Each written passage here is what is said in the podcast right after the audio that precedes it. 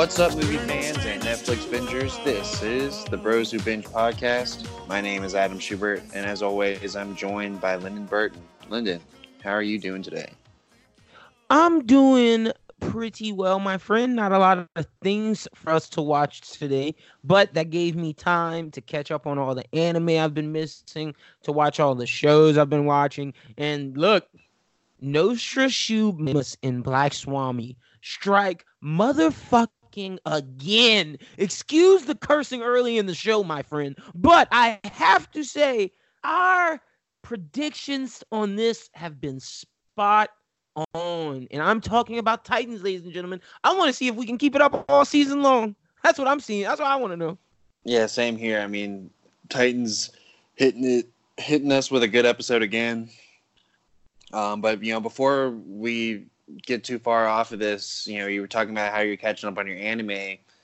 Uh, before the next episode comes out, there's a big event coming out, coming, you know, that we're doing that, or that you're doing, and you and Krissa that you should probably talk about at the top half of the show so that everyone can hear it. Oh, all right, all right. Instead of the back half, yeah, for sure. Yeah. Uh, if you guys are fans of anime or fans of hashtag anime talk, then you should check out AVC Anime Fest on October 19th. That's a Saturday in Lafayette, Louisiana. There's a convention, and the Anime Talk boys will be live doing a live podcast. We have a panel from 12:15 to 1:15. Get your tickets today at Ticketmaster.com, AVCAnimeFest.com, or go to the Cajundome Convention Center box office. It's only fifteen dollars. Come spend the day with the boys. We're gonna be after our panel. We're not just gonna dip out. No, we're gonna go buy stuff. We're gonna be hanging around. We have merch. We're bringing there. Gonna have shirts for you guys. Come out, hang out with me and Chris. It's gonna be a fun, fun time. We're super excited, and that's next Saturday.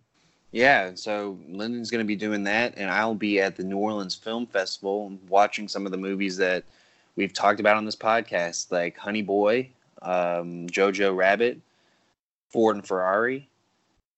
She was going to get some insight view and all this, all this, all this, this film. Yeah, of course, Jojo Rabbit's going to be available for everyone next weekend anyway. But I'm going to get the chance to see it as well as some other things that are still yet to come out this year. That I'll be. I am jealous of Honey Boy. Talk About, but I'm jealous of Honey Boy and Ford and Ferrari. Yeah, yeah, I'm really excited for both of those, and I'm I mean, also gonna. You'll be able to you'll be able to do a non-spoiler review if they let sure. off. Yeah. yeah, I mean, I, will be able to go full into Jojo Rabbit, but um, yeah, I don't I don't know about the other stuff. I don't want to get too deep into it, especially if it's not coming out till like December. And if you, oh yeah, yeah, don't want to mess up press credentials. Look at us, man. He's going to movie premiere. Bros who binge stepping up. Shout out. Yeah, so you know we're making our way through the world, and we got another episode, the 60th episode, and it's not really necessarily a, a big marquee episode. We're definitely going to talk about Titans, but there's a few stories to go through, and of course the box office. Yeah, and I mean, this, this, is this is really kind of a one of the lull weeks in entertainment. I would say it's kind of Bro. like a, a sports heavy, politics heavy week with uh, you know local elections in different states and it's been a it's been too heavy and I'm sick of it. I, I, yeah. I wish I wish we'd had a, a, a pop culture heavy week. Like no no news dropping, no DC bombs, no Marvel bombs, no nothing. New York no, Comic Con New York Comic Con did give us a few things that we're going to talk about, and but I don't want to rush into that. Um, but yeah, it, it was pretty lax week. Yeah, man. So whenever you're ready, brother, I'm ready to get the show on the road. All right, I'm ready. Episode 60. Let's get going. So before I get into all the news, I want to give a little bit of a Star Wars update.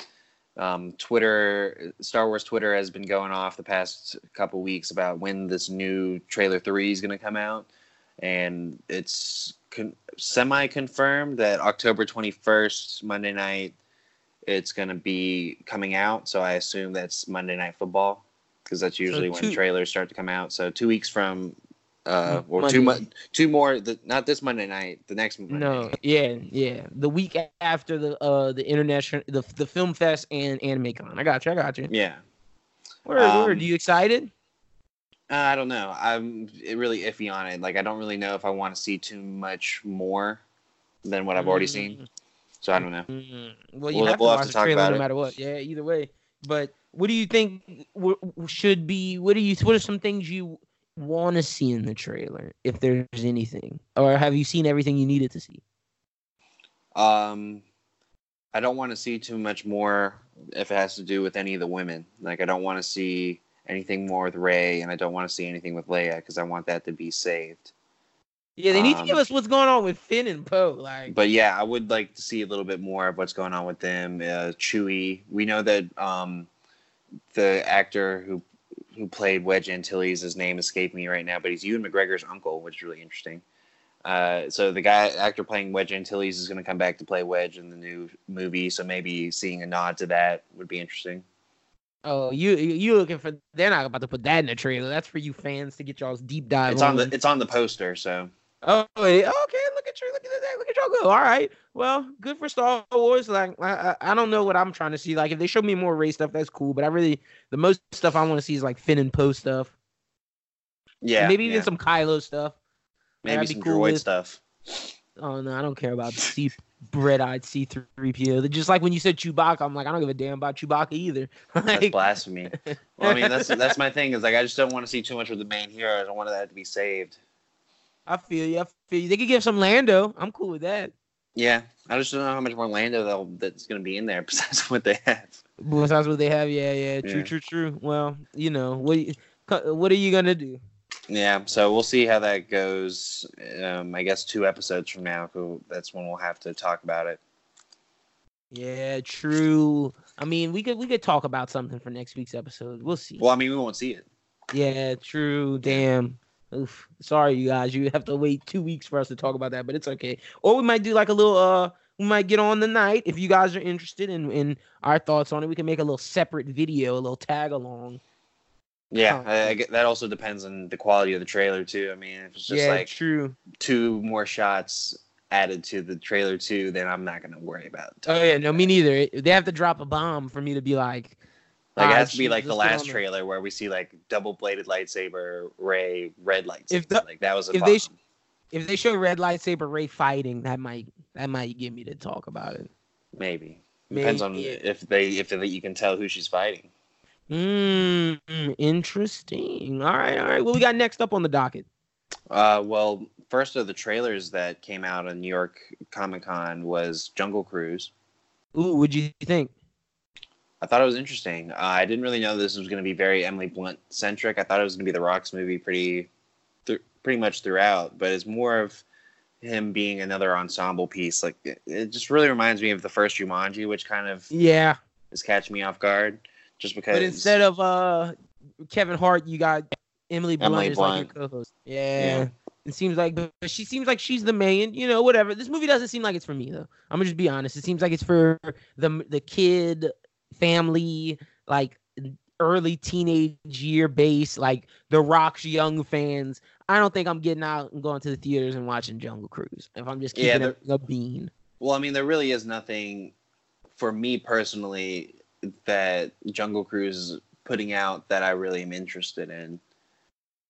yeah, Um, no, I'm with you. like I mean, I could probably see a better rock movie. You know, Emily Blunt doesn't necessarily draw me to a screen personally. Mm. Um, Yeah, it has to be an interesting movie for me to for her to get me to go see a Emily Blunt movie. Like it has to be like it's more about the story and the plot than it is Yeah. about her. Yeah, no, I feel you. I feel you. so uh, I'm not like the most hype on Jungle Cruise, but I don't want to, you know, Shit on it. rain on rain on someone's parade if they're really excited about it because it's just not some. It, it, I'm not gonna say it's a bad movie because it does look like it's gonna look really good. decent. Yeah. And I mean, I think I don't think The Rock and Emily Blunt are gonna phone it in. I mean, they're pretty serious actors at this point. So it's just not our cup of tea, you know. yeah. So All if right. you want to check out Jungle Cruise, you should. Let's get into something that is our cup of tea. Rick and Morty season four trailer dropped. Shuby, are you excited for the new adventures and new season of Rick and Morty? Yeah, so the, they're gonna release five episodes in November, and I don't know how much of those five episodes they showed us, but each little bit that they used in that trailer was hilarious, and it just seems like you know more and Morty on their adventure bullshit. So we'll see what what happens. I heard a theory the other day that was like, if Evil Morty comes back, who is that Morty? Is that original Earth Morty? Because remember, orig or like original timeline Morty or whatever? Because isn't this Morty not original Morty? The one we're with? The one we're with is the original Morty. Oh, it is. Okay, okay, okay. Yeah, okay. because like the the whole bit about them being in a different timeline or a different dimension Oh, was yeah, that them. was that yeah because they like messed up the their like their world so they had to use another person's that of a rick and morty that died Yeah. so they just took over That's for what them it was. so it's not like they're dead they just took over for a, dead rick and morty Okay, well, yeah, that person's theory's dumb now. Never mind, I'm not gonna say it. But uh, would love to see Evil Morty make a pop up in this season and see what's Uh, going I- on with I- him. i don't think it's going to come in this slot of episodes because it, it is slot? it is only half of the season and i think that that's something as we saw in the last few seasons it's been more of a seventh or eighth episode kind of thing any of Yeah, those continuity episodes. So, so I think it's going to be a lot of like you know one-off adventures in the first bit. I hope they leave us on a mid-season fin- a mi- a mid-season cliffhanger. That would be a good. That's a good point. Like if they were going to do something like that, then maybe we could see some kind of of you know Rick Citadel story, maybe kind of an update of what's going on. Yeah, with the Citadels of Rick, and then but I'm more concerned about Evil Morty, man. Like, what's that dude Well, I mean, planning? Well, that's what would that part of that would be that because he's the president now of the Citadel oh, Ricks. Oh, oh, yeah, he is true. Yo, that fucked me up. Yeah, you're right. All right, yeah, true, true, true, true, true. Definitely. So I'm excited for Rick and Morty. I mean, it's a great show. I'm, I mean, I'm telling people. I was talking to someone about it today, and I'm. It's almost like little thing, little intricacies of the conversations have now started to be like Rick and Morty isms. Like, uh, I remember what there was. Someone was telling me that like. It was. I had actually asked someone the question that we had posed on Bros Who Think with the actor, the fictional character. Oh, did they say know, Rick? no, they said Ice-T. As like the actor or whatever, and 'Cause so somebody like, did tell me Rick." tea?" And I was And- like, Rick, Rick would have been a good choice. And and that person was like, "Well, I just feel like Ice-T could survive the end of the world." And I'm like, "Have you seen Rick and Morty?" And they're like, "No."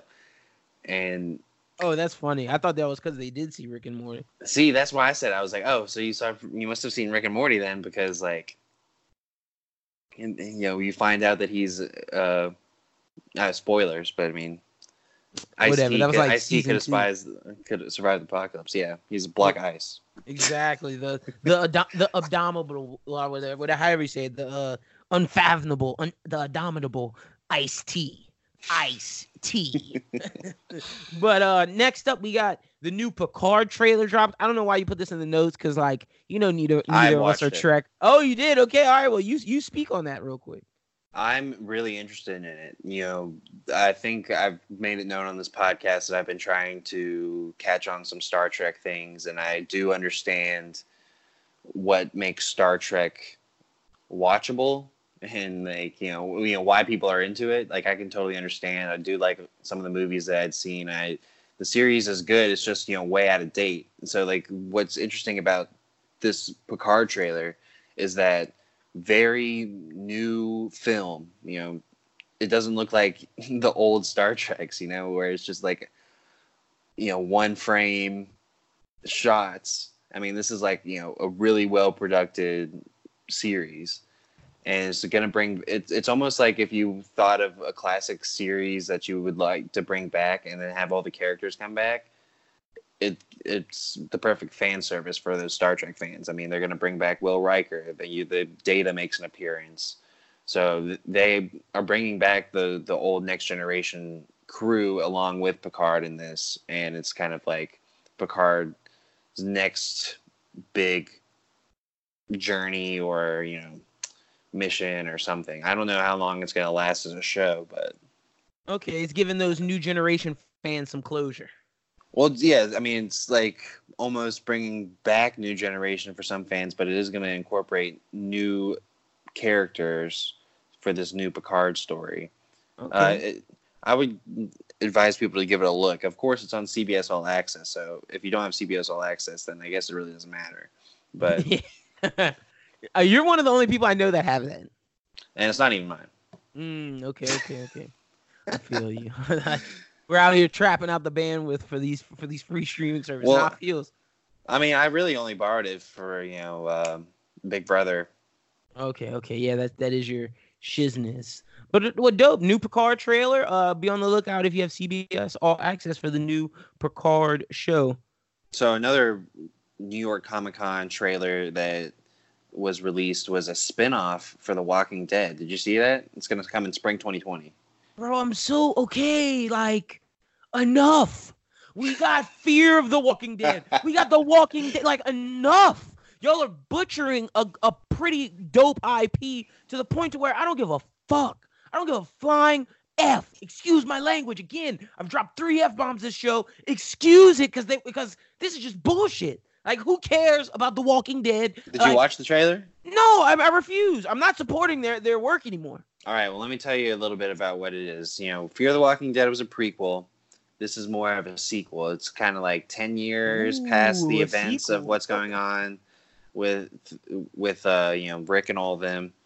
So it's like a more of established world post this apocalypticness. Like you're, you start you're seeing like shots of people going through like college hallways and running on tracks and everything looks like, you know, it did before the zombie apocalypse and so they've established like a new stronghold that's actually like generating electricity creating technology so it's like um they're adapting This reminds me of. This reminds Sure. Everything you're saying, it just sounds like the hundred. And the only reason why I know about that is because my girlfriend's been watching it and she's on like season four, and that show's just it's a lot, but it has good premise. I'll it is it a lot. I'm, yeah I'm, I'm not hating on the 100 the 100's no, got a good premise. It has a great premise. It just has a bunch of CW melodrama in it, for sure. That's And the some- CW it's- for you. and some of the acting is a little questionable, like that girl Clarke. hate on one of the main characters yeah.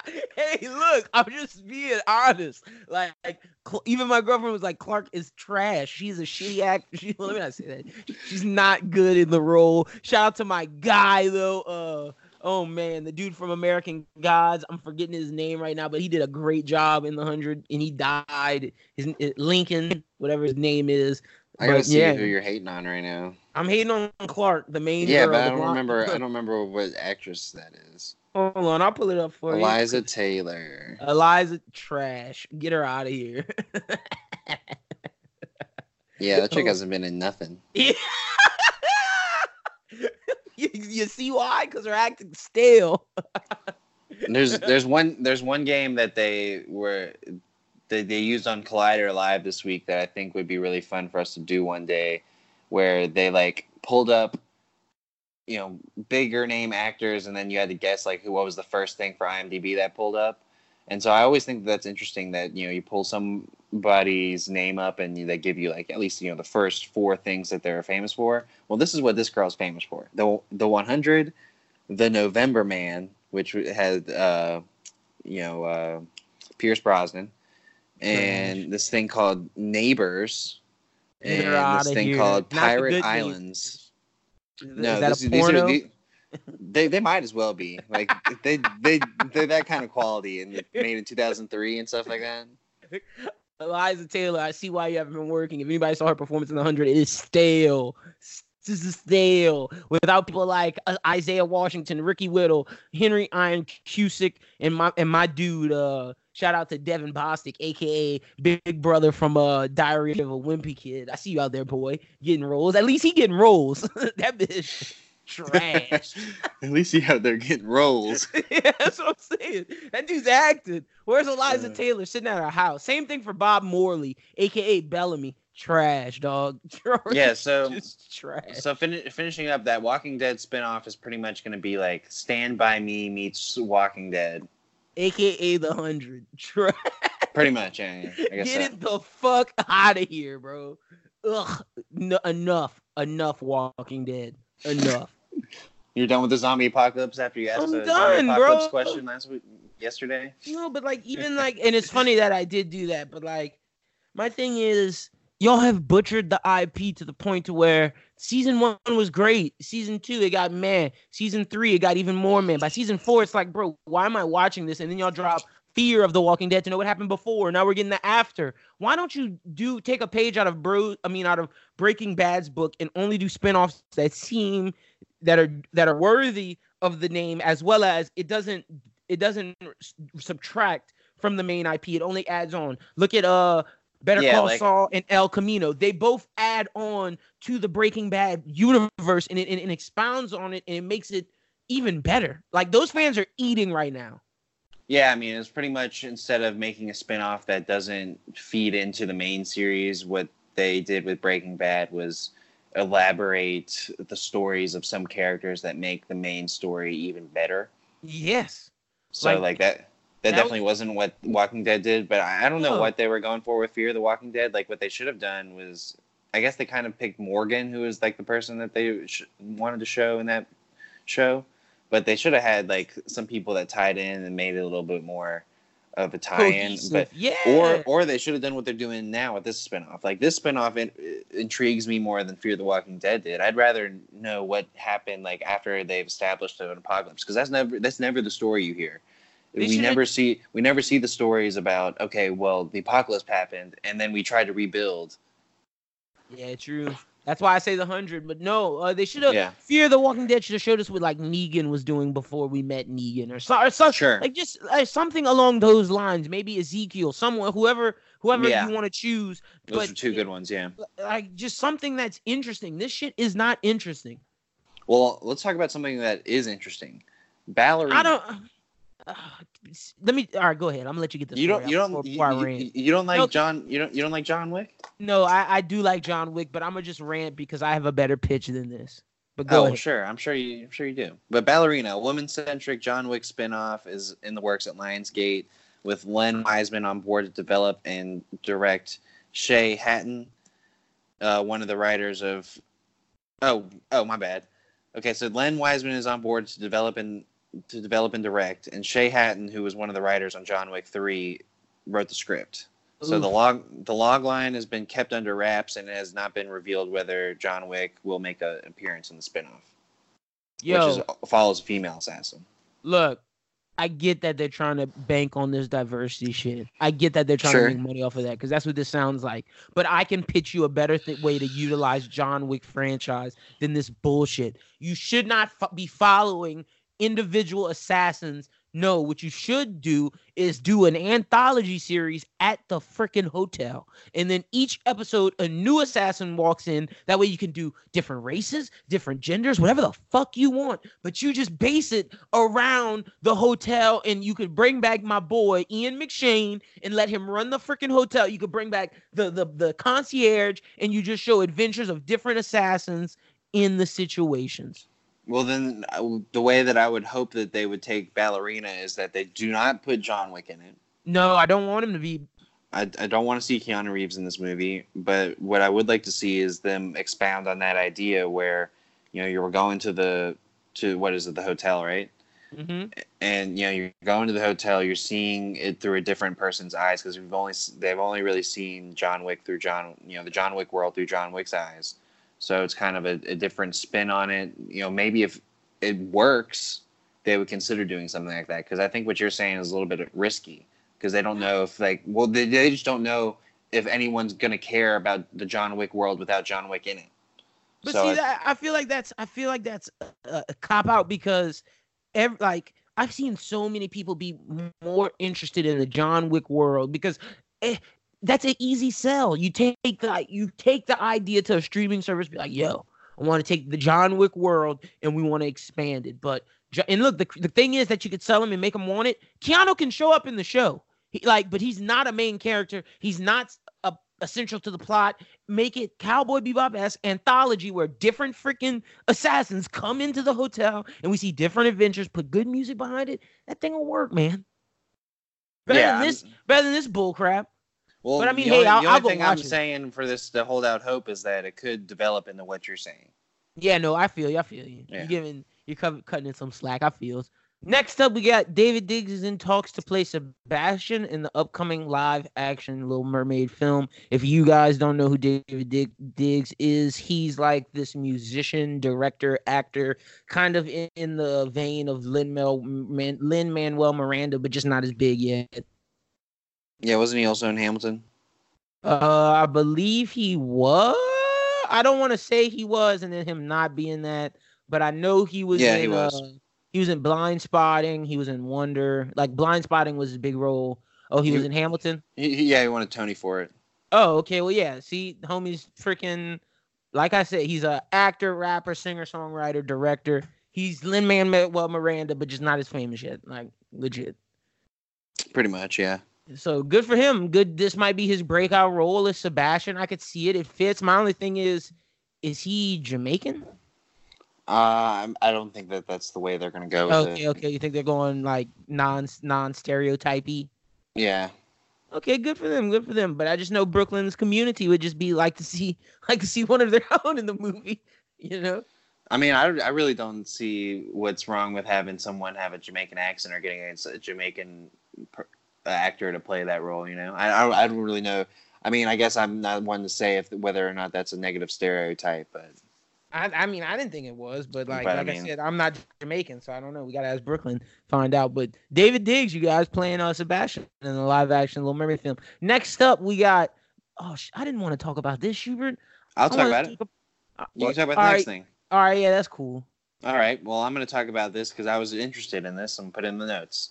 Maniac Cop. I knew, I knew a- this was- Maniac Cop is a TV series reimagining of the cult classic film franchise from Nicholas Winding Refn okay. uh, and John Hames. It has been green lighted by HBO, Ooh, okay. and it's um, it's set in Los Angeles. It's told through a kaleidoscope of characters from common from cop to common critical criminal. A killer in uniform has uncaged mayhem upon the streets. Paranoia leads to social disorder as a city wrestles with the mystery of the exterminator in blue. Is he mere mortal or a supernatural force? Ooh, maybe I, I jumped to conclusions. I thought I was my bad, Schubert. I, I kind of ragged on your topic a little early before I knew about it. This sounds dope. It, It does. It sounds pretty cool. Yeah. Yeah, no, I'm with you. And I didn't even rag on. I just thought it was my the thing I had later on. But Mhm. nah, this sounds this sounds dope, bro. HBO Maniac Cop. I'm interested. I would love to know the cast. That would give me more hype. If like I think get- the cast would be important, especially if they're going to do a kaleidoscope of characters. So we're going to be seeing a lot of different people's point of view. It's going to be very anthology like. It sounds like. not necessarily in need of a bunch of big name actors, but if they have a lot of medium sized actors to fill out that that ensemble, that would be dope. With like a bunch of medium named with maybe one kind of big name. I think that that's kind of the route we might see HBO go. We might see some of their familiar faces too. I, I People think who like are- think, thinking about like let's take like his Dark Materials. You have uh, homie from Split. What's his name? Matt James McAvoy.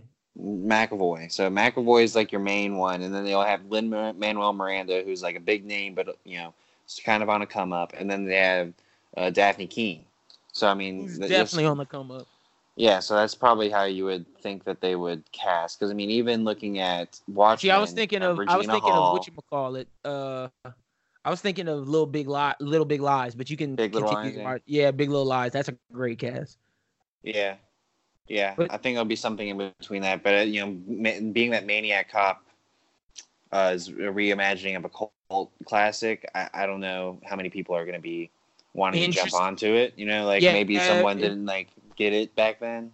know? It could be like Watchmen, like you said. Watchmen has Regina King, Jeremy Irons, Don Johnson, Tim Blake Nelson. Some of those names you know, but some of those names you don't. Then they have Yahya Abdul Mateen the second. So I would love to see like an ensemble cast, kind of, kind of like Watchmen. Give us two big names and then like a couple medium names and then some no names. Well, yeah, you mentioned uh, a name that could take us into our next topic. Yeah, I know, I know. I was just, I was just, I was just waiting to see what you had to say about that. But cool. Aquaman star Yahya Abdul Mateen the second has landed one of the lead roles. Uh, I think he landed the lead role next to like Keanu Reeves Oh. and Carrie-Anne Moss into Yeah, the installment sure. in the Matrix. Yeah, so it's the lead role next to them. So it's those three are the main leads. So yeah, Yahya Abdul Mateen is in the second and now joining the Matrix. Sources tell Variety that director Lana Wachowski met with the actors for the secret role over the last week, and in recent days, Abdul Mateen emerged as the front runner to join Keanu Reeves and Carrie-Anne Moss, who will be reprising their roles in the film. Warner Brothers announced in August that the fourth Matrix is offic- officially in the works. Production should begin at the beginning of 2020 cool, you know. Like, is he Yeah. playing young Morpheus? Whatevs. I don't know. Maybe is he Oh, playing? not- Well, I mean, if it's playing young Morpheus, then they're getting him on through time travel or something. Because I think like Keanu and Carrie-Anne Moss are going to be themselves. no, like- yeah, yeah, no. That, but see, that's what I'm saying. I, this is some of the stuff I've been seeing. Some people think it's a new character. Some people might think he's reprising the son of some character. He might be the son of Morpheus. Who knows? I think I it's think the he- son if they're going to do that. Uh, Yeah. More so than like a young version. I, Or maybe I just a wish he was a new character. Maybe just a new character. Maybe the new could villain. just be a new character. I mean, I think that that's something that needs to be considered when adding new people, new blood into the franchise. My thing in is my big problem. You haven't seen the the the Matrix, have you not? Uh, I've seen the first Matrix multiple You haven't times. you, you haven't seen how it ended though. The, the, I the- the- know. I mean, I fell asleep during those movies, man. But my thing is with all that is, bro, the way it ended, I don't know how you come back for a fourth. I don't. Like eh, fans out there who are fans of the Matrix who listen to this show, if you if you know how they're they're coming back with this fourth, please tweet at me because at, at the end of Revolu- uh, end Revelations, Keanu Reeves was like damn near the blind messiah, kneeling down face to face with the fucking blue tentacled niggas, and they were brokering a peace treaty. Like he he was done. Carrie Ann Moss is dead. Like this shit, I don't know how this shit's about to work. Oh yeah, well I don't know how that's about to work. I mean, it could just And be. It, I mean, it, could- oh well, no, didn't I hear like a rumor or something that they were going to retcon some of those? Are they gonna pull a Halloween? Yo, don't- I, I don't. I don't know if I don't know if they're retconning both of them. Like I think they're only retconning, Retconning the last one? Revolution or Revelation, or this- whatever it is. but they're calling this Matrix Four. Well, because it's the fourth Matrix. But if you're rec- yo, dog, I'm I'm not behind it. I'm I'm sorry. I need to I see a. I trailer. didn't. I really didn't think that the Matrix was anything that needed to be brought back in a Me neither. Bro, we're in 2019. Like all that that cyber hacker government conspiracy shit of the early 2000s. That shit's different now, bro. Like, so what? Keanu Reeves was looking at numbers on his computer. Nigga, you talk about that shit on Twitter? Like, what, what's popping off? But see, some niggas could say that's the simulation. So who knows? Who knows? But yeah, man, I'm not really interested in Matrix 4 until I, I, I know more about it. The next thing we have is something that I'm excited for, but I'm hesitant. I will tell you why. Warner Brothers has tapped at Blacklist scribe Nick Yarborough to write a prequel to the 2001 crime drama Training Day that starred Denzel and Ethan Hawke. Collider has exclusively learned. Sir sources tell Collider that the prequel will be set nearly a decade after, a decade earlier, excuse me, in late April of 1992 two days before the Rodney King verdict was delivered. This was during a time where Los Angeles was was going through riots and and the the the the LA riots were taking pra- place. Training Day will follow a younger ver- version of Alonzo Harris, a career-defining role that brought Washington his second Oscar and his first as a lead. Um, I believe we don't know who's coming to direct it yet or anything like that. I don't know if Antoine Fuqua is returning, but as of now, we just got Nick Yarborough is writing the script. This is something that I'm excited for. I'd like to see maybe Michael B. Jordan take on this role. Maybe I don't know if he could pull off What the as young Denzel? as young Denzel. That's why I was, that's why I tweeted at you. I don't know if he Well- can pull off the gravitas, but I would like that. I mean, my thing about this, is, and I re- legitimately just saw Training Day, like Isn't it Oh. amazing? like three weeks ago. Would you, okay, wait, wait, real quick. What'd you think? Let's talk about it real quick. Would you see if you just saw it? Let's. What'd you think? Uh, I liked it. I mean, I don't really think. I, I don't oh, really it didn't hit you. Yeah, I mean, I don't really understand like why it's one of the greatest pieces of cinema, but um, Yo, that shit. I def- it definitely caught me off guard at the end. I, I guess King you know, Kong ain't got shit on me. Send you niggas back to Pelican Bay. Yeah, like it's definitely That's a good film, and but so like my thing is like thinking of ex- on Training Day, and like I think, you know, Training Day as a concept for a movie is great. You know, Yeah, one damn day it's it's like it's kind of like what we were talking about with the Joker, like one bad day, One bad day, yeah. and that's kind of like what what Training Day was. And thinking about them taking a prequel and then gonna you know recast Denzel's role with someone younger, but it's gonna be two years before he was Denzel, or wait, no, it's a decade earlier, huh? So that's ten. no, years. it's a decade earlier. Yeah, it's ten years. Oh, okay. So So yeah, he I mean, be, he, he could be a different probably person. Be It's, younger. it's two days before the Rodney King verdict. Yeah, so it's gonna be crazy. Yeah, so LA is in a in a wild spot. You know who could do it? I mean, John David Washington could do it too if he wanted. Yeah, I don't really know if that's the kind of thing that he'd want to do. Yeah, I know. I don't. I don't think he'd want to be. T- I don't think he like. He has hid that Denzel was his father for so long until Yeah. he couldn't, and he wants to be his own man. I don't see He's, him doing that. he's not trying to be Ice Cube, son. Yeah, exactly. He's trying to be his own man. Like he's doing Christopher Nolan films. I don't think he wants to do the prequel to his father's movie. But now Michael B, this could be career like whoever does it, it's either gonna be Well, career defining or it's gonna be a big flop. Like well, well, that's the thing. Like we're talking about it being a career-defining picture for a lot of different actors. Like you know, in John David Washington's perspective, he'd be like, well, you know, this is following af- something after my dad, but you know, if am I going to let Michael B. Jordan get the credit for? You know, you know, maybe making bank off of this My Training pops. Day prequel when like I could easily do it. yeah, true. Shit, I mean, John Boyega, get your uh Oh, Get your- get your Los Angeles accent together, my G. Get get that get that uh British shit out of here. You could maybe do it. I think he could.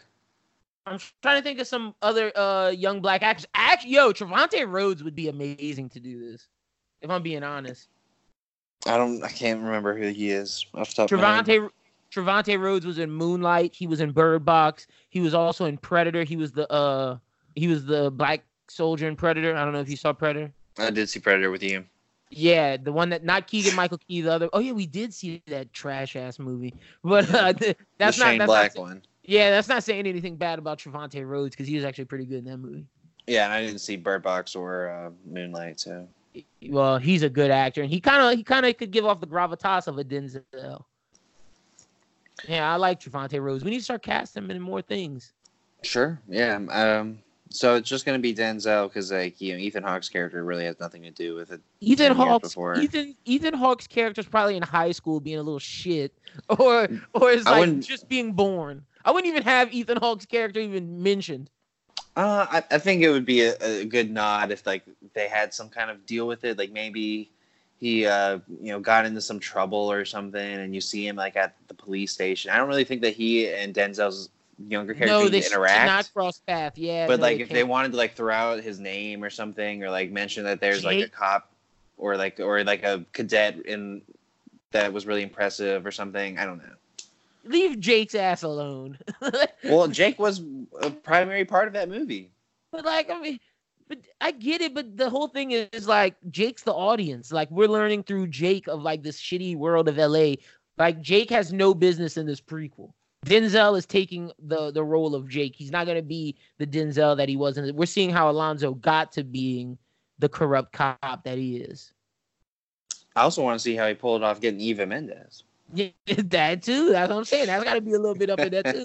So yeah, but Schubert, that's all the notes we have this week. Let's jump to the box office breakdown. Glad you saw Training Day. That was like a good little, good little add on to this pod. Shuby you saw Training Day.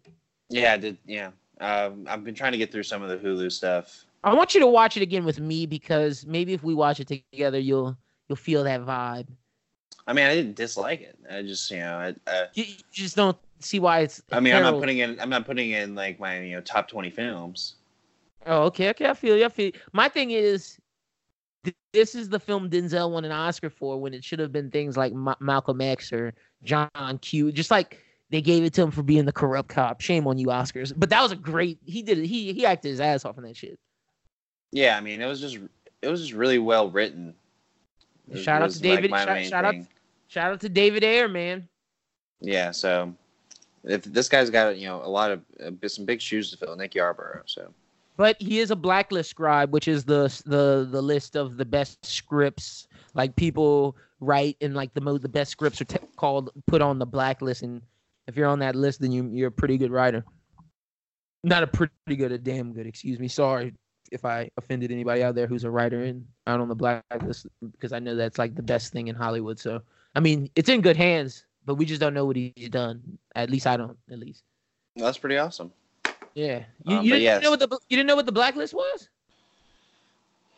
No, I mean, Real. like you could, t- you could. When I hear the blacklist, the first thing I think of is the TV show. So like, Oh, okay. you okay. needed to like, you know, I, I, not- I knew that there was a list like that. I just did not realize that it, that was also called the blacklist. Oh yeah, it's yeah, it's one hundred percent called the blacklist. I gotcha.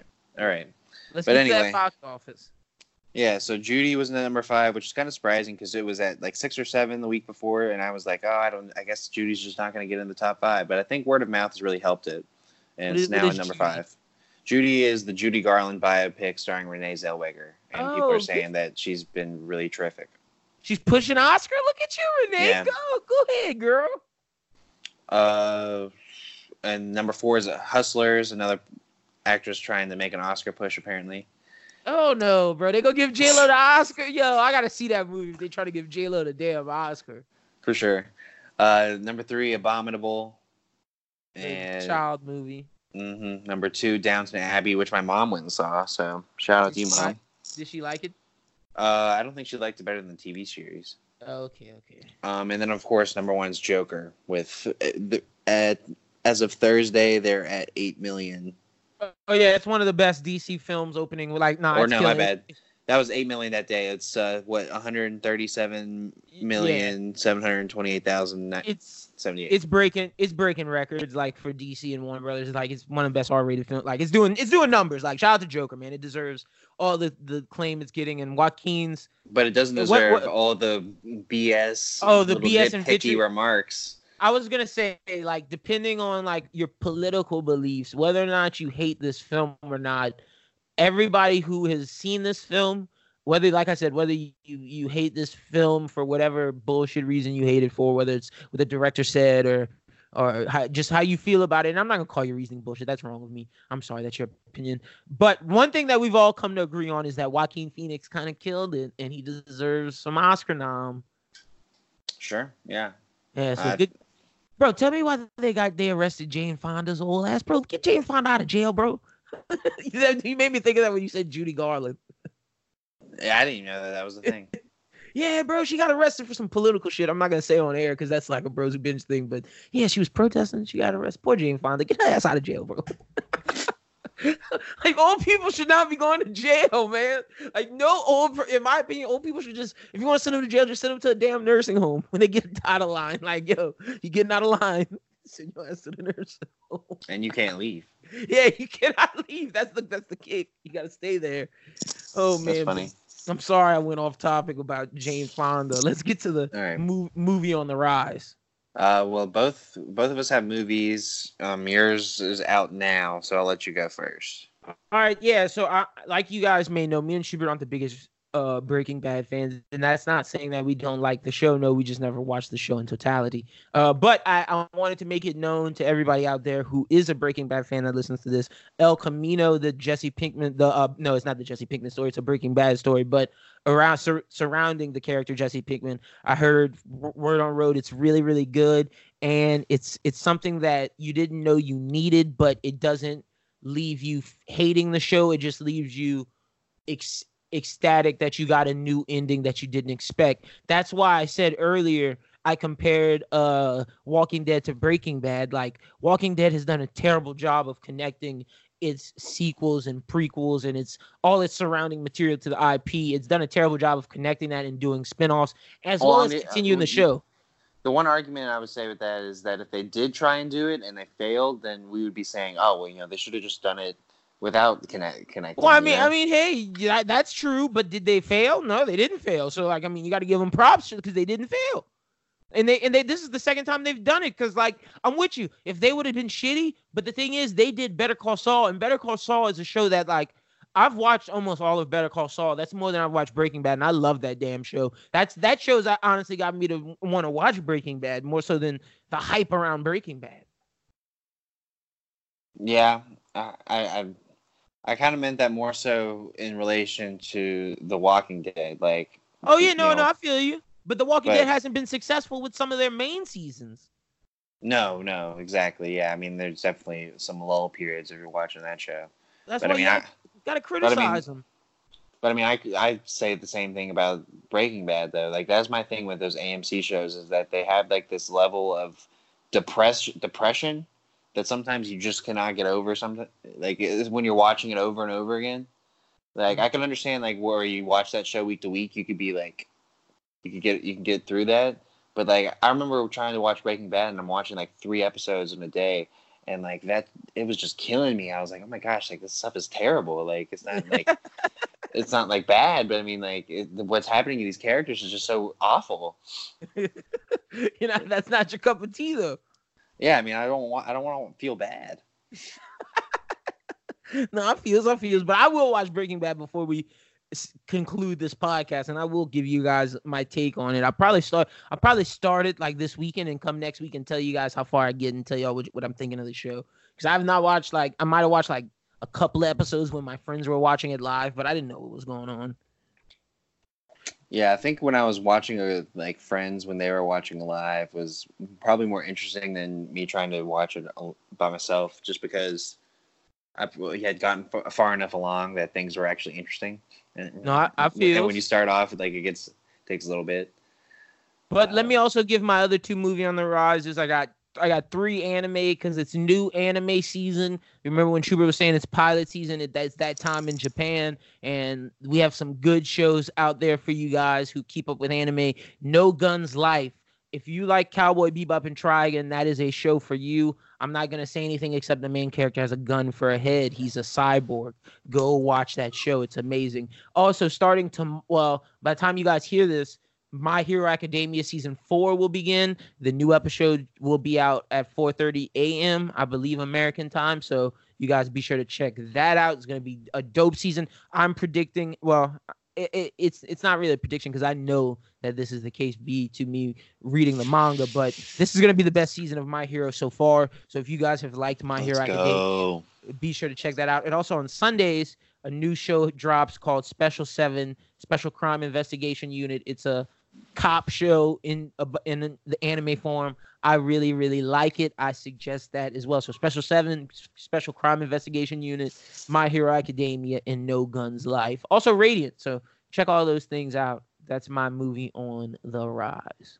All right, for me it's pretty simple. On Tuesday of next week, coming to theaters is going to be the Jay and Silent Bob reboot.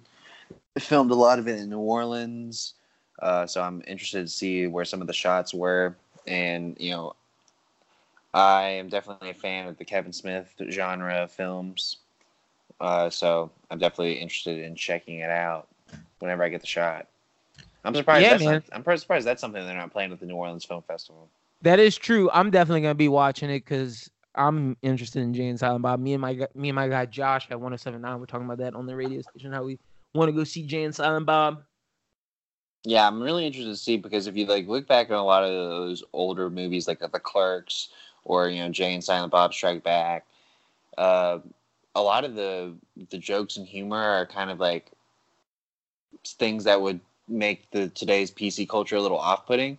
So I'm interested to see how they maneuver around today's comedy.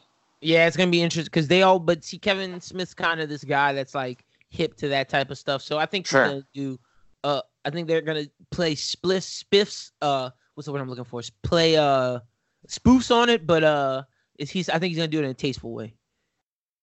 Uh, yeah, I think so. I mean, I trust Kevin Smith. Yeah, me too. But uh, yeah.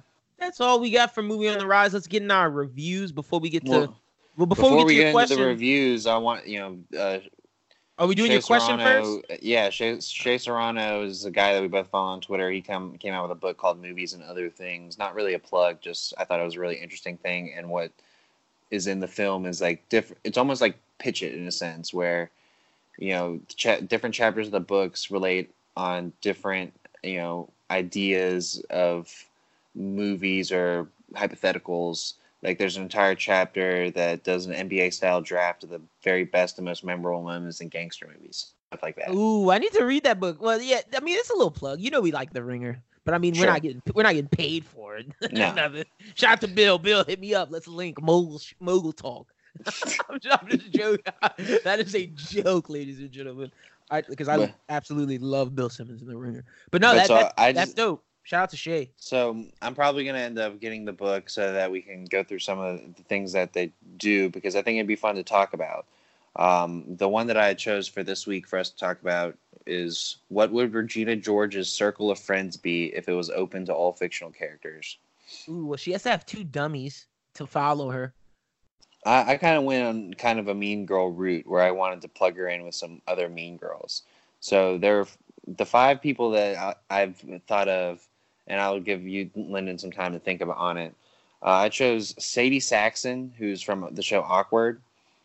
Uh, Awkward was a show on MTV that for some reason I just enjoyed. I don't know why. It was just one of those things that you put on and it's easy, thirty minute watch, and it's kind of it's kind of stupid, but you know it was definitely a traditional high school show, and I thought that Sadie Saxton was a pretty great mean girl in that. Uh, Libby Chesser, who's from the original Sabrina the Teenage Witch series with um, Melissa Joan Hart back in the '90s. Uh, this is she's kind of more she she kind of would play the the, um, the number two role to Regina if they were actually in the Mean Girls, where like Libby had her tendencies where she could have been nice, but she was always a mean girl at heart. Um, Blair Waldorf of Gossip Girl, I think, is probably someone that could give Regina George a, a run for yeah, they'd money. Have be- they'd have beef for sure. You can't pick um, someone who'd have beef with her. Uh, well, the other two are probably. Uh, actually, one of them I think could be your dumb role, but she's also a mean girl.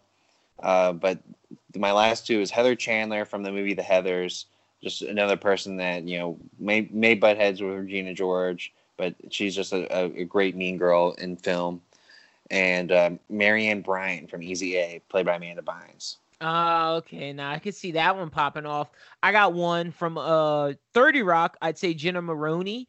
Uh, I think that would be like her number two dumb girl because Jen- Jenna's dumb, but like she she wants to be smart and whatnot. But like Regina would manipulate poor poor Jenna. Uh, another one I got. I would love to see Harley Quinn join that group to throw in like some some fictional characters. Harley would be the one that's like crazy and bringing the spontaneity to the group. And Regina would be like, "Why do I hang out with this person?" But you know, she just can't get enough of Miss Quinn. And Jenna Maroney is drunk, is made crazy by Harley Quinn. She can't stand her. And then I, I guess my last see the, that those are the first two that came to my head. And I and Jenna Maroney was a good pull in my opinion for myself in that fast sure. speed of time. But like, I can't get a fourth one. You know, um, I was trying to I was trying to well, you only need, like you only really need two the other name, but okay, if I want to make it in terms of the Lindsay Lohan character who infiltrates the group and tries to break them up, I for some reason the first person I thought of when you said this was Azula from uh Avatar, the last Airbender, that mean bitch. She's really mean. Oh my gosh. she would she would definitely be the Lindsay Lohan character trying to split up the group of friends, you know. Well, yeah, but Lindsay Lohan was a good character then. Yeah, I mean, I'm not saying who's to say Azula is not not a good person. Watch watch Avatar. That's for the fans to determine. I'm just saying yeah. that'd be an interesting group of people to bring around Regina George. But yeah, I thought that was just an interesting question because you know you've inspired me with uh, that question we had in Bros Who Think this week with that. So I think that's a fun thing to do, and it kind of keeps us on our pitch it game. Yeah, it does. It keeps us ready to go. But let's get to our reviews for the week. We're going to start off with It's Always Sunny. This week it was Dee Day. How did you feel about it? Were you were you laughing the whole time? I was. I will say I did think it was funny, and there's definitely like some hilarious moments in it. But I was a little bit disappointed yes! that it it didn't focus on, enough on Dee Day. Like my thing that it kind of messed me up that like the plan was not a funny plan. Like I wasn't like the the. the I was I was really I thought it was really funny at the beginning because they wouldn't necessarily tell you what the plan was, and yeah, so you're sitting you, here like trying to guess the plan. But then when you find it out, it was like, oh, this is what we were doing this for. Like I don't know, it just like when because Mac Day was hilarious. Uh, I believe. Did what other days have we seen? Have we seen Frank Day? Or we seen? We've definitely we've, seen Dennis's Day, and I think we've seen Charlie Day too. I think we have too. Yeah. So I mean, because she she because she came in and was like, "We've done all your days." Yeah, and that's why. I, but Charlie Day on It's Always Sunny is a funny day. Mac's Day is is funny. So it's like, I just I'm just thinking, yo, Dee Day. I, I was excited. Like when I saw that uh when I saw that name on the uh episode list, I was like, yo, this is this is gonna be a good episode. But then it doesn't live up to expectations, in my opinion. I would, I would, yeah, and I would say the one knock I have on Always Sunny this season is that we haven't really seen a lot of the the repertoire of characters that we're so used to seeing. Like we haven't seen Rickety Cricket. No, we haven't we have seen any of the people from the pond. you my favorites are the Ponderosas. Ponderosas or the McPoyles or you know. uh, So like I've- it's been very gang centric. Drunk waitress. first three episodes. Yeah, drunk. Yeah, or my, or the, or my, the waitress in general. yeah, or my girl. What's her name? The one who gave them all. Uh, Artemis. ass- yeah, Artemis. I, she's hilarious. She's hilarious. but that's The- my. the- I My don't funniest know. thing about Artemis is that I don't know if you watch the show Scandal. No, I don't. You know, I don't. All right, well, it's a great show. But anyway, in Is she in? Scandal, she's in it and she plays a character that ends up running for president.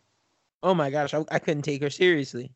See that so that was what was really funny is that that was the character I knew her as, but and then I saw her as Artemis.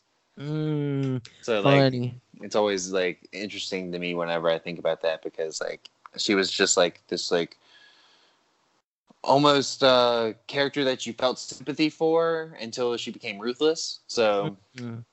My, just I got a seeing question. her be. Artemis is interesting. Do you think they're losing their mojo? Now I know it's No. very early in the season. I I, just want to put it out there because as of now, I'd say they're about one for two or or one for three because there's been three episodes. I think I think one of them fully landed. I think one of them kind of landed, and I think the other one didn't land. Uh, I mean, I've been pretty satisfied with all three. I don't think that it's necessarily bad. No, yeah, and I don't think Um, any of them are bad. I just don't think they've been as funny as previous seasons. That's why I'm just asking. I mean, that's just part of the deal when you have a 20 or you know 14 season show. Like, you know, you're gonna It's have true. you have lulls. you're gonna have lulls, and I mean, there's gonna be like things where you come try and come up with an idea that may either be like a repetition of something or something that maybe wasn't as well thought out as you wanted it to be. Um, but like that was the thing that was so disappointing about this episode was that Dee Day was pro- was was something that I would have thought that they would have been planning long ahead. Yeah, Um, and I was just really upset that it really was more about the boys than Dee. Yeah, that's what my than thing. Dee. Like I just when I saw that title, I was like, oh, Dee's about to put him through the ringer. And I mean, she did for she a little bit, but like it wasn't like she was always going piss, and they kept going shit, and it was just like, yo, like I don't care And- about this plan for y'all to have per- public urination. Well, I did. I did think it was funny when they were like, all that was trying to get public urination. I was like, oh, that's funny. But like, what didn't, what kind of made it less funny for me was when Dee was like, oh yeah, I did that, and I was Yeah, like, oh, was so like all of her doing her piss breaks was like her scheming as well, like all about this public urination thing. Like,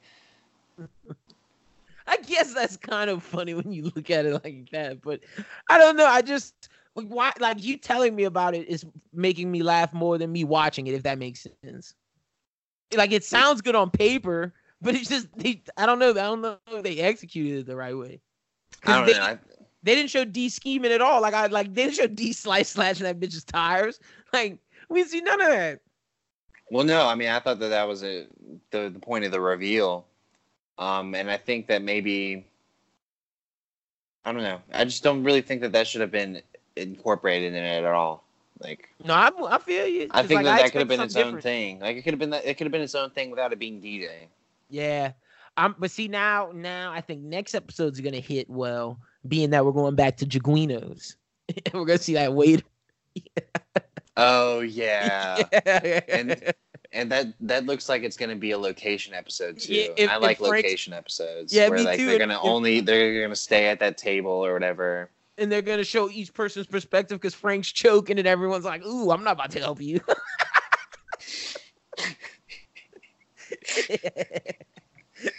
Yeah. See, like stuff like that is really funny. Like writing concepts is like, oh, like what if we were sitting at a at a table at a restaurant and Frank started choking? What would all of us do? Would Yeah. we save him, or would we be like, okay, Later, we're taking your money. exactly? Bye, Frank. But I, I I would want to see what Charlie was thinking in that sense though, because I would have thought that Charlie would have tried to save him. he looked like he was the only one that wanted to save him. I'll say that from the preview that I saw. Maybe I, I, I it went by fast. I didn't watch it a second time. Yeah, me But, neither. I only uh, watched it once. But yeah, maybe that's that was the case. But I definitely But, saw uh, Dennis's face, and Dennis was like, "I'm not doing It- it."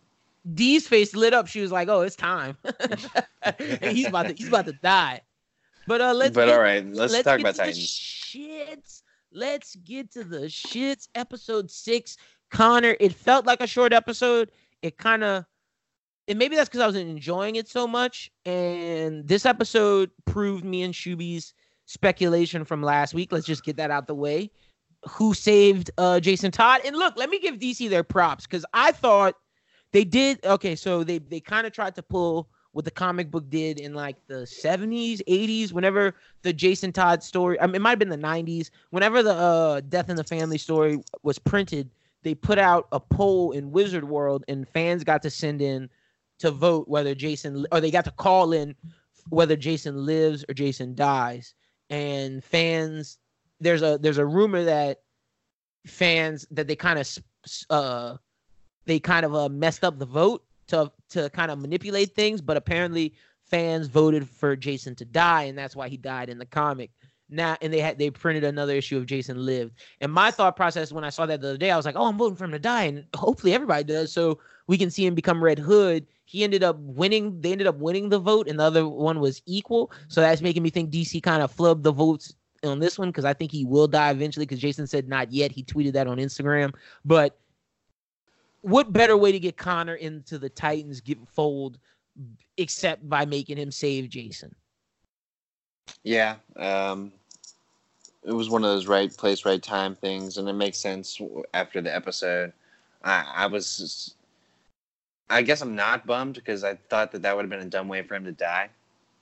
But yeah, but I see, still am like really iffy it- on how they're going to do that. But I mean, like it, it goes back to our predictions at the beginning of the season, where it's like we're going to have Jason last majority of the year or the, the season, and he's going to, you know, bite it at the end. Yeah, he might bite it off camera. They probably just no, wait. no. I mean, it You- won't be oh, you- Oh, you think that he's gonna bite it on camera? I think it's going to be similar to the situation that we were given, where it's going to be something where he is lost and we don't know whether or not what happened. You know. but my thing is, are they gonna do that twice in a season? I wish they wouldn't have done what they did with this. Yeah. Because because I feel like you could have done that same thing and have him drop into an abyss that And have you die. don't know what he would. You don't know who would come out of that. Mm, okay, you still you're still trying to connect it to the Lazarus pit, but my thing is the Lazarus pit can happen any kind of way. Like you can you can, like I'll buy it if you tell me he fell, he broke his bones, Ra's al Ghul collected his body before Bruce could. They threw that nigga in the pit. I'd buy that. Like whatever. Like I'm cool. That that's that's comic shenanigans. But I get what you're saying. Like having fall somewhere or die somewhere near it. It's just like I. well, and gonna- I'm well, and I'm only saying like the fall thing because of what you the point that you made in a previous Dick, episode yeah. about if it affecting Dick. It really So- does, man. And I saw people posting like Instagram of parallels from season one of Dick losing his parents, and you see in that scene, it looked very similar to Jason. So I thought it was gonna work, and I like that DC let people vote. My question was always, if the vote would have came out to him dying, were they putting out another episode? Or like, are we getting this one? Do you think they filmed know. two? No, Or do you think they see? That's why I think they just filmed this and fludged the flub the votes. probably so. Yeah, but let's get into the episode because this episode we take takes place with none of our Titans. This is an Yeah, it's, episode. it's like one of those one-offs from the past season. Yep. Where like So when, we we had Doom Patrol or whatever, and we you know strayed completely away from what we were what we were doing. Doing- talk about something Yeah, or- else.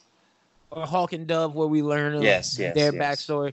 This episode starts with the last season's post-credit scene where we see uh Superboy seeing Krypto, and then we find out he's in Cadmus. They do like a little Cadmus commercial to show like how the world sees Cadmus, and then we get the look at how Cadmus really is. Yeah. Uh, Superboy's hearing Krypto scream. He ends up saving him, and I think at that moment they're trying to show you the Superman in him. And I love the way they show Connor's duality. Connor's becoming one of my favorite characters. Like honestly, this episode did a lot for me. Well, that was the thing. Like we'd seen the Connor Kent from Young Justice, and that was really the only Connor Kent that I've ever known. Um, and so I'm thinking to myself, I'm like, okay, so how much are you going to explain about him? Uh, you know, how what's his role going to be in all of this? And I thought they did a really good job of you know, like you said, with the duality of the personality, like showing his Superman, but also his Lex Luthor and how it's getting muddled. You know, like it's yeah, it, there's it's not clearly defined. and how they can both like his Superman can take over for one instance, and then his Lex Luthor could come out in his naivete. With the perfect example of, of him saving that woman. Okay, so he breaks out of Cadmus and he's walking down the street or whatever, and this woman screaming. Or well, no, he sees a shirt. He's trying to buy this le- this uh the Superman shirt because he's the S is calling out to him, aka his Superman side, and then he this the the, the cashier like tells him, "Yeah, it's this much money. Do you not have money?" He's like, "Give me that. You can't take it." And then Connor jerks back like, "No, don't hit me." And he's having memories. His memories of from Lex are flooding into his mind from when Lex's father used to beat him. So he's getting both Superman's memories and Lex's to make up his personality. And we see that come out even more so when he's when this woman's uh, screaming for help. He rushes to save her and beats up the guy. He crushes the gun. Beautiful way to show Connor's powers, and that's something I really liked how they showed his powers. And then the woman's like, "Thank you, you saved me." Blah blah blah. And he's like, "Oh, you got money? Uh, let me get it." Cause, but he's naive because he's only like two years old mentally, and like the woman's like, "All right, whatever." She's scared of him because she doesn't know. But that's the ways of showing the duality side of Lex, him like being his Lex side and his anger and whatnot, and then but at the same time his Superman side always wanted to save people. And at the same token, he's he's just a baby. Yeah, that was the crazy thing is when the the doctor is explaining, you know, all of that because you don't really, I never really got that in the first iteration that I'd seen. oh yeah, Young does- Justice it- did not play on that.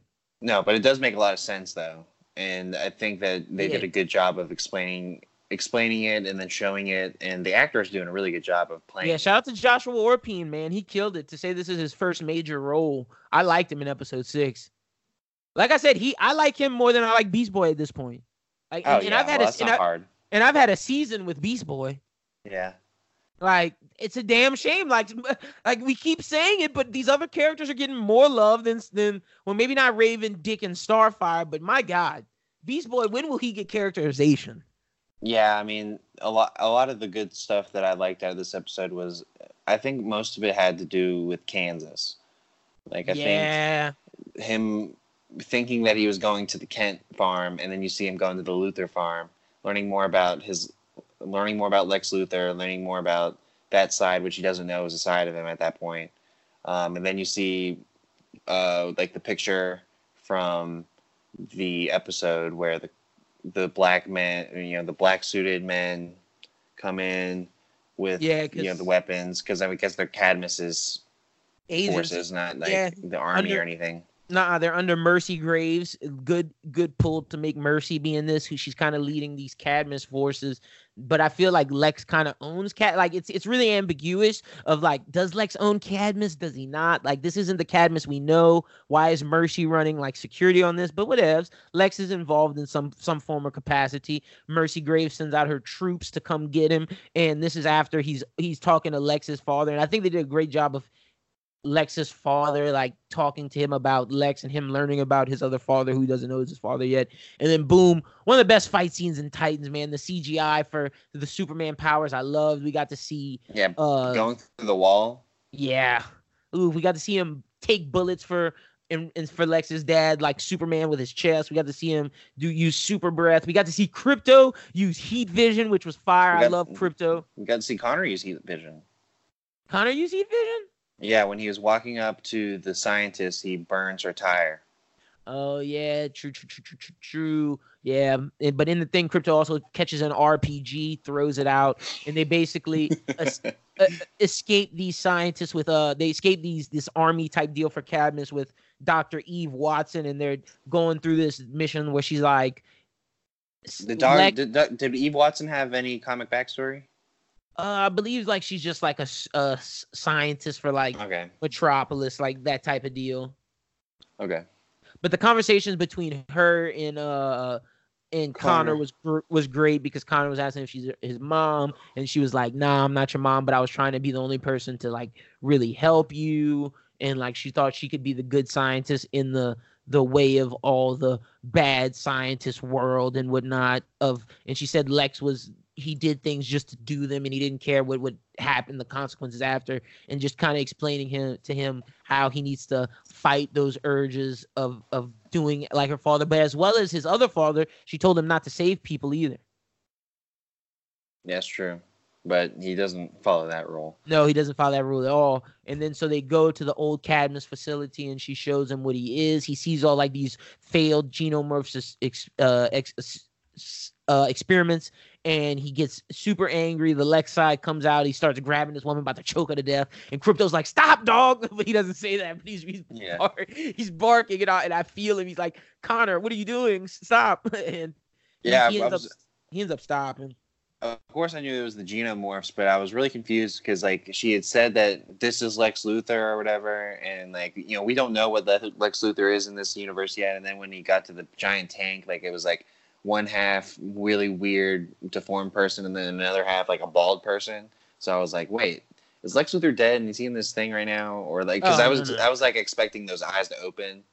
But I was Mhm. also expecting those eyes to open because I know of Connor's history with the Genomorphs, and I'd really like to see if that plays out, but I don't expect it to. Yeah, I don't think they're gonna be genomorphs that we know of. I think they're just gonna be failed clone experiments of Superman and Lex. I could and- see that. I could see them still getting them, you know, up and running, so that they have to fight them or something.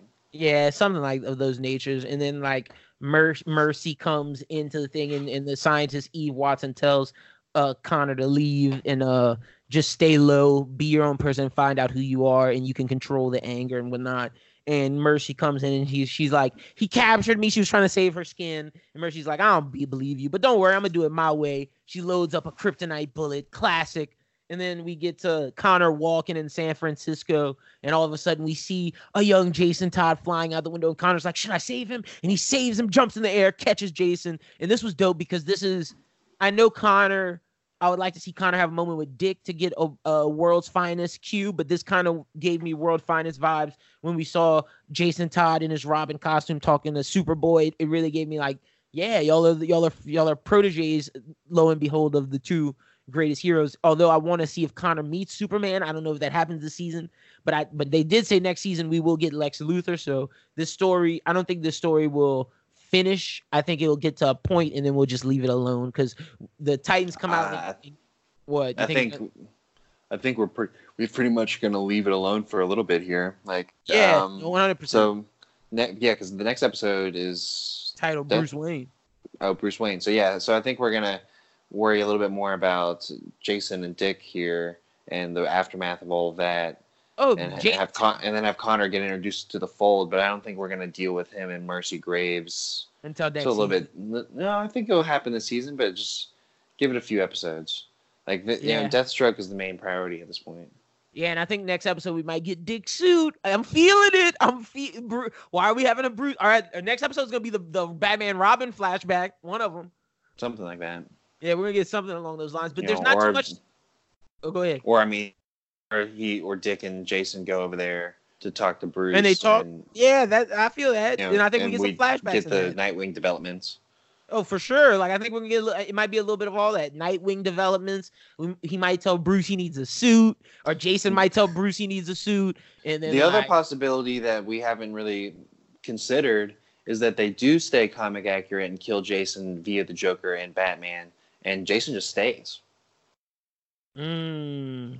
And he just, but that's what I'm saying. Ha- it happens off. Oh, he stays with Batman in this episode. yeah, and then it happens off screen. But see, oh, and and that was kind of something I was thinking. Like when I said he'd die off screen, I think he he that that's a possibility where he goes back with Bruce after this, and he shows that he's like a different person because of that fall and that experience with Deathstroke, and like Mhm. yeah, he dies off screen. But I, next episode, I'm definitely feeling one of three things: Batman and Robin flashbacks to Dick and Batman as Bat, Batman and Robin, uh, Nightwing intricacies of he either someone tells Bruce that he needs a suit or Dick tells someone he needs a suit or Jason Todd goes back to Batman. But I think we're not going to see anything in terms of Jericho until the Jericho episode which I believe is episode 8 and that's when I think we'll get back to the main storyline. This is just the buffer to get us before the main storyline.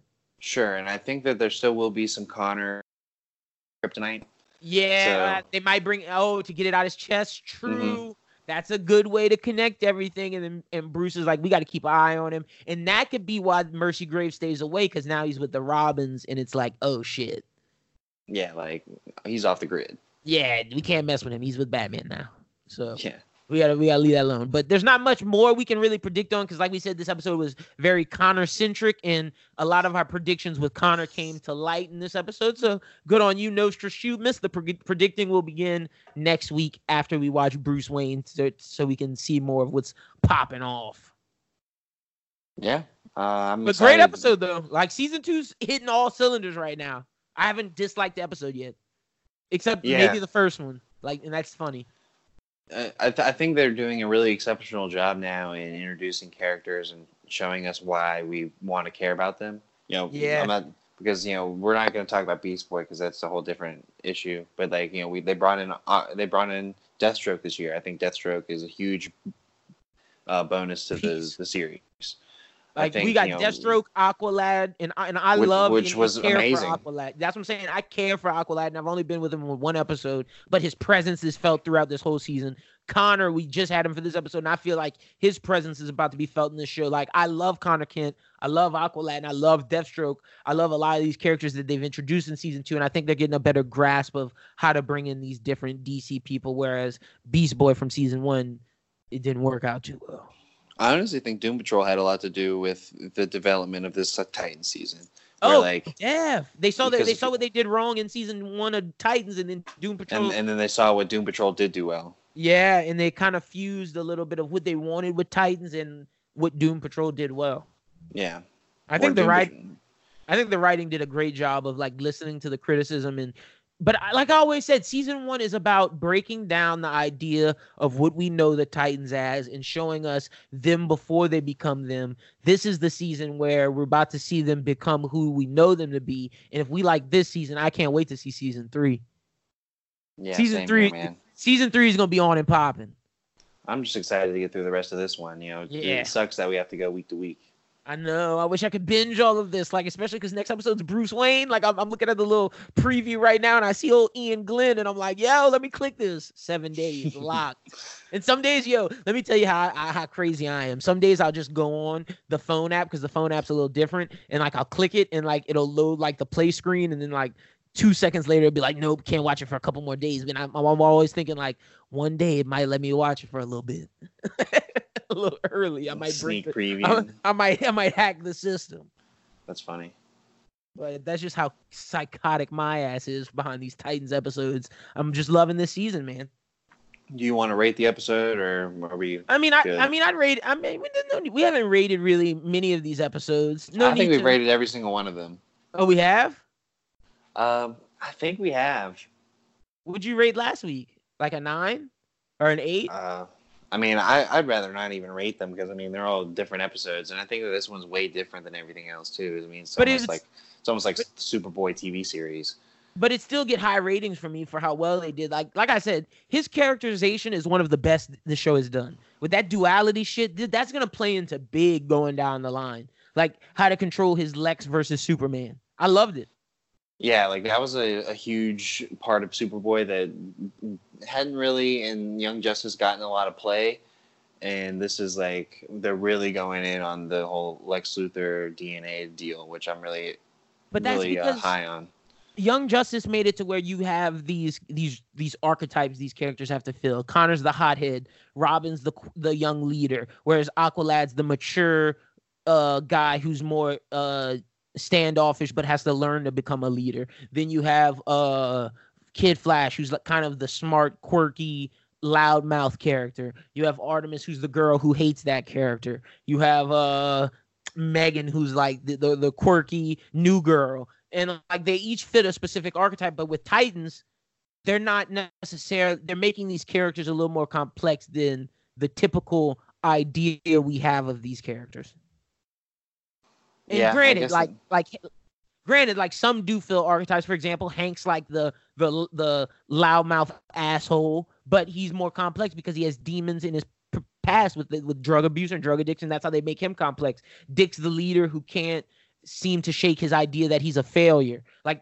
they've taken the typical archetype and added a little bit more to it. Where Connor, they didn't have to add anything because his archetype his his character himself is actually very interesting if you play off of he's almost someone with kind of split personality. Yeah, yeah, I think that's the direction they're they're headed with him. Uh, I just, you know, from what we've seen so far, I just don't know how much they want to play into it this this season because I feel like you know we're definitely gonna. Oh, I feel yeah, I'm with you. Push over to season three because you know, especially that we've already know that Lex Luthor's going to be in it. I mean, it's obviously going to be the main storyline. I think Connor might take a like. Honestly, I wouldn't be surprised if Connor like he's going to have surgery with Bruce Wayne and he might be sidelined for a couple episodes. Like he's recovering. No, I, I really think that it's going to happen early in this next episode, and then he'll be ready to go by the end of the, that episode. Because I think that there's a lot more developing with him and the team. Because if there's going to be, if we're going to have him be a part of the team now, we got to see him interact with the team. Oh, I think that's coming, but like maybe sideline him for episode seven and eight because eight's Jericho. We know that's the Jericho episode. Uh, and who knows what episode nine is? Like I'm thinking like the next two episodes, like like you said, episode seven he's getting surgery. Episode eight's the Jericho episode. We might see him come pop we'll, back we'll up. See, we'll see. I, am I'm pretty confident that, or not. I guess I'm not gonna say confident in that prediction, but I still feel like that it's a pretty solid prediction that Jason Todd stays in Gotham, and then you know Beast Boy needs someone to pal around with when he's not doing anything for the rest of the season. So mm-hmm, that, that is true. He is Beast Boy's partner in this. And you know, Beast Boy's not doing anything else, so let's give him someone else to not do anything else with. Ooh, that would make sense if Jason stayed in Gotham. I'm kind of digging that. Like, I hope he does. Let him, let his ass die off camera. well, it's it's just because like I don't really remember us seeing a lot of like shots of him. That's what I was thinking with with Dick in the Robin costume, with Dick in the Nightwing costume, and we see Ravager and all those pictures and Connor fighting. You're right, we do see Connor fighting in that fight. My thought process, I thought he was dead, so I was like, oh, cool, cool, cool. One one time, but yeah, you might be right. He might stay in Gotham with Bruce and just die off screen later. Wait. Yeah, I mean, which would you know be good for the characters of the show, so that when he comes back as Red Hood, they don't you know feel uh, immediately responsible. Yeah, you know? and like they wouldn't really expect it. Yeah, true, true, true, true, true. But yeah, Shuby, that's all I, I really got on this Titans episode. Like I said, it was very self-explanatory. Yeah, yeah, I'm definitely digging Titans, loving it, and excited for to talk about the next one next week. But that wraps everything up here for the 60th episode of the Bros Who Binge podcast. Man, thank you to the fans, bro. Thank you to yeah. everybody who listens week in and week out. 60 episodes. Like, I know we didn't make a big deal about this because, like, we're trugging along to like 75 and 100. But, like, thank you to everybody who listens to us. And I'm sorry. And thank you guys, especially for being flexible with our release schedule. I promise you guys, as soon as Titans ends, we will be back to every Friday. I, gear, I give you my, my word on that because me and yeah. Schubert would, would prefer to be back every Friday. Yeah, it, it, almost kind of worked conveniently for both of us because I was gonna have issues with Thursdays, and then we had to wait for Titans, so it, ended up working out. So I think once Titans is over, we'll be able to get back into that Friday yeah, schedule. Get, get back into our rotation. But thank you to every fan who's been like working with us and like still listens to us and and keeps us keeps us going because you guys if like we gave you something consistent for weeks and then we just changed it up on you guys but you worked with us and we we really really appreciate that well lyndon you mentioned at the top half of the show go ahead and mention what you got going on this week and what's going on with the bros who think network be sure to check out the latest BWT pod. We dropped that the other day. Dope, dope episode. Me, Schubert, and we also sat down with Ryan Aber of Bourbon Street Shots. Be sure to check out Charles and Prime Time has dropped a preview episode for Florida LSU, as well as a Peter Burns interview, Peter Burns from the SEC Network, as well as the latest episode of Anime Talk. Be sure to check that out. But next week, there will be a new episode of Anime Talk, as well as October 19th. Get your tickets today to AVC Anime Fest. The, the Anime Talk boys will be doing a live pod there. Chris and myself will be there along with merch for you guys. We're going to be giving out to everybody who comes to the panel. 12:15 is the start of our panel. You can get tickets. They're 15 bucks. Get tickets today at ticketmaster.com, avcanimefest.com, or go to the Cajundome Convention Center box office and come check us out on October 19th. Other than that, you can follow me at LynnBWT and follow the Bros Who Think at Bros Who Think for more updates and info and stuff that's coming soon because we got a lot of stuff coming for you guys down the pipeline. Yeah, um, I'm excited to I guess I'm not necessarily representing Bros Who Binge, but to represent this podcast at, um, you know, the New Orleans Film Festival next week and be able to talk to you guys about what I'm going to be able to see. And I'm excited to, to bring it back next week. So uh, you can find me on Twitter and Instagram at ashubert14 and keep listening to the podcast. Uh, episode 59 was our Joker review. If you want to go back and listen to that, and go, you know, keep an eye out on the, all of our past reviews. We did Shazam was one of our really really early ones, but we almost did everything in the summer from Toy Story to Aladdin to Lion King to uh, to Men in Black International to um, crappy ass Hobbs and Shaw. We we would watch Hobbs and Shaw for you guys. That's how much like oh my gosh, the summer was a lot. It was actually one of the, Hobbs and Shaw was actually one of the better ones of that group. that was trash. Yeah. Gosh, don't even. It was one started. of the best of the trash. Oh my goodness, yeah, Men in Black International was poo poo. yeah, I've seen that coming coming back out on DVD now, and I'm like, ugh. Garb. But yeah, man. Hopefully yeah. the Oscar season can give us some better movies. Well, that wraps things up for this episode of the Bros Who Binge podcast. As always, keep in keep in the loop with what's going on with the Bros Who Think Network and all of the different podcasts, and you know, keep listening to us every week and try and keep along with Titan so that you're also reviewing it along with us, and you can see that our predictions are always coming true. Uh, okay. So for Lyndon Burton, I'm Adam Schubert. I hope everyone out there has a great weekend, and as always, keep binging.